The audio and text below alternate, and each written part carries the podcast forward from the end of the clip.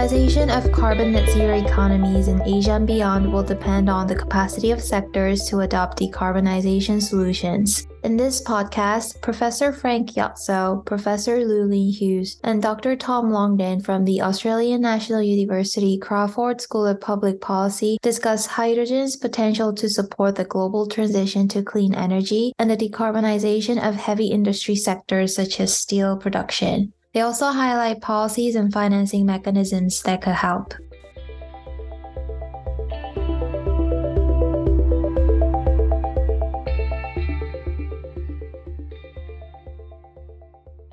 Hi, Professor Frank Jotzo, Professor Llewelyn Hughes, and Dr. Tom Longden. Thank you for joining Asia's Developing Future. To start things off, can you explain the changes you expect to see in global energy and industrial systems as economies move toward carbon net zero emissions?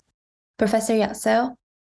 We will see uh, a very large shift away from fossil fuels and towards renewable energy. And this will happen in electricity supply, but it will also happen in transport and very importantly and excitingly in industry. And that is really currently the frontier uh, of where we see new processes and new opportunities. Tom, what would you add to that?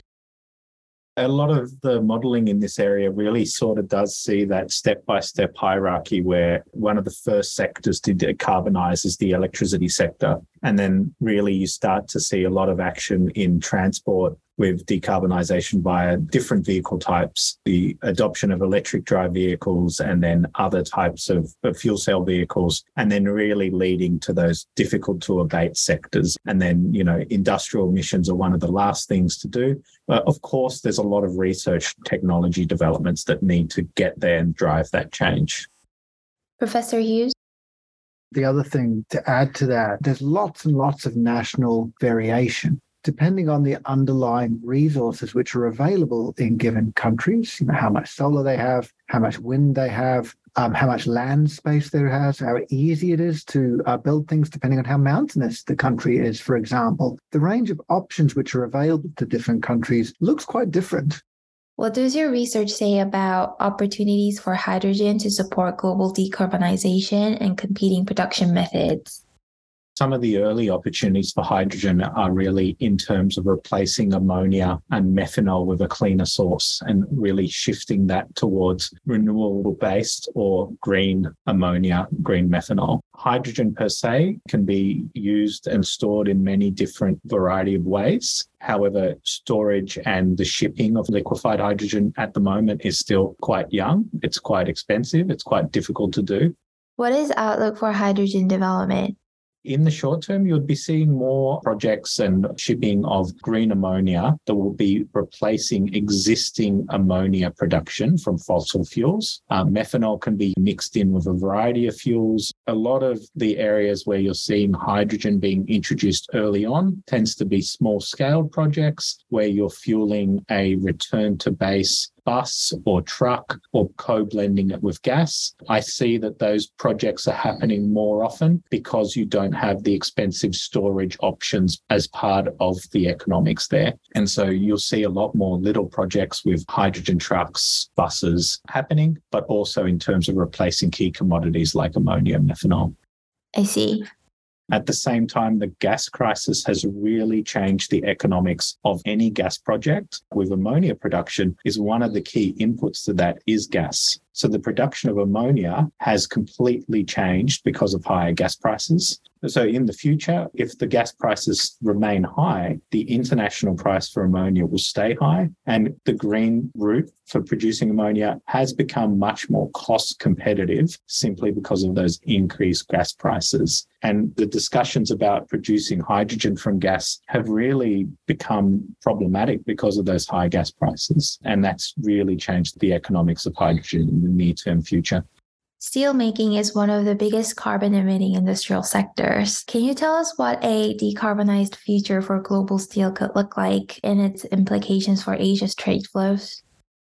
The entire steel supply chain accounts for 7% or more of global greenhouse gas emissions at this point in time. Once we have decarbonized the electricity system and the rest of the economy, that 7% for steel is going to be sit right in the way as an obstacle to full net zero in the world. Now, at the moment, steel is produced by reducing iron ore and smelting it with the help of coal. There are alternative processes that are now being developed into viable technologies that use hydrogen for the reduction process and then electric energy for the smelting. And that hydrogen, of course, can be produced in a clean way, in a green way, including on the basis of renewable energy. Okay. And in this way, you could process from iron ore to steel using only renewable energy or using other forms of clean energy. What that also means is a shift in the economic geography of heavy industry, in this case, steel. In Australia, for example, we export large amounts of iron ore, we export large amounts of coal. In future, some of that supply chain could be onshored, producing green, clean, emissions free iron in Australia and then shipping that to other countries, predominantly in Asia, for further processing into steel using clean electricity that will be produced locally in Asian steel producing countries. That's the vision. And of course, it requires enormous amounts of capital investment Global energy transition generally will need enormous amount of investment. Some estimates are that annual investment in energy supply needs to triple from current levels of around 1 trillion US dollars per year. What role can policy play to unlock this investment? The name of the game for governments in investment facilitation is twofold. First of all, policy instruments to drive investment into clean production technologies rather than old technologies that are high carbon. So carbon pricing, subsidies, regulation, the usual policy toolkit. And secondly, specifically on the financing, there's an important role for governments to de-risk investments. Can be government co-investments, can be governments guarantee uh, investments that are made by private investors. We know all of these instruments from other financing instruments. These need to be deployed at scale to support the clean energy revolution.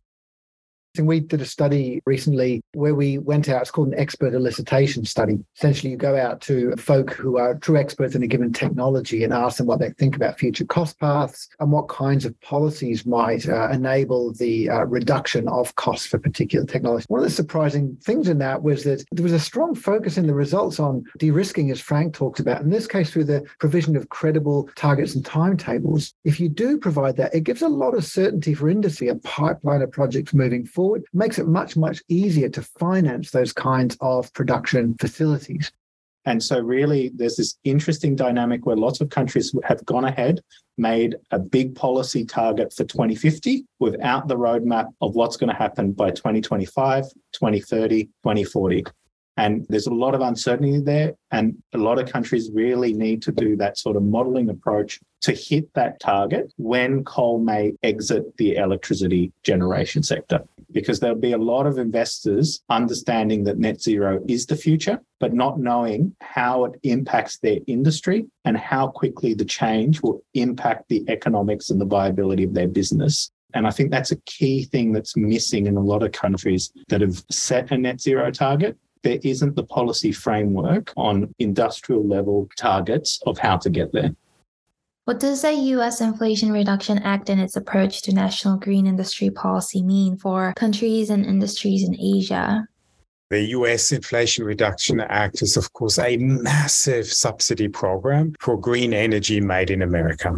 What it does is uh, it really accelerates investment in the United States. Things like uh, renewable energy, hydrogen, uh, electric cars, batteries, a very long list of things. But it also diverts that investment from other countries where it might otherwise have taken place. And the big question that now emerges for other national governments is whether and to what extent they counteract by offering their own domestic subsidies to these kinds of industries in other countries. So, this is a big question that many governments in Asia are currently grappling with. How could this affect global energy transition?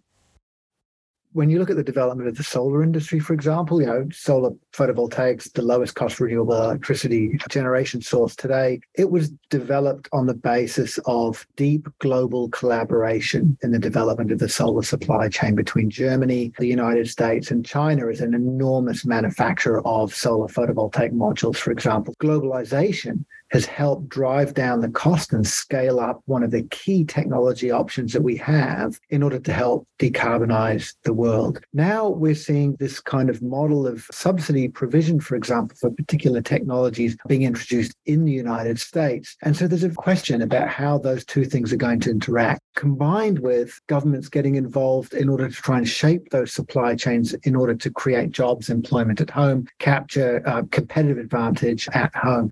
So, what are the possible next steps? Governments are going to have to build their capabilities at making selections about which technologies to support. You can't support all of them, and you're not going to win in all of them either. And so I think there's important questions for government, and there are important questions for research actually as well to help governments make the right kinds of choices about how to engage in this new world in which we're starting to see globalization remains in place, but supply chains are beginning to be reorganized as a result of these kinds of policies which are being introduced.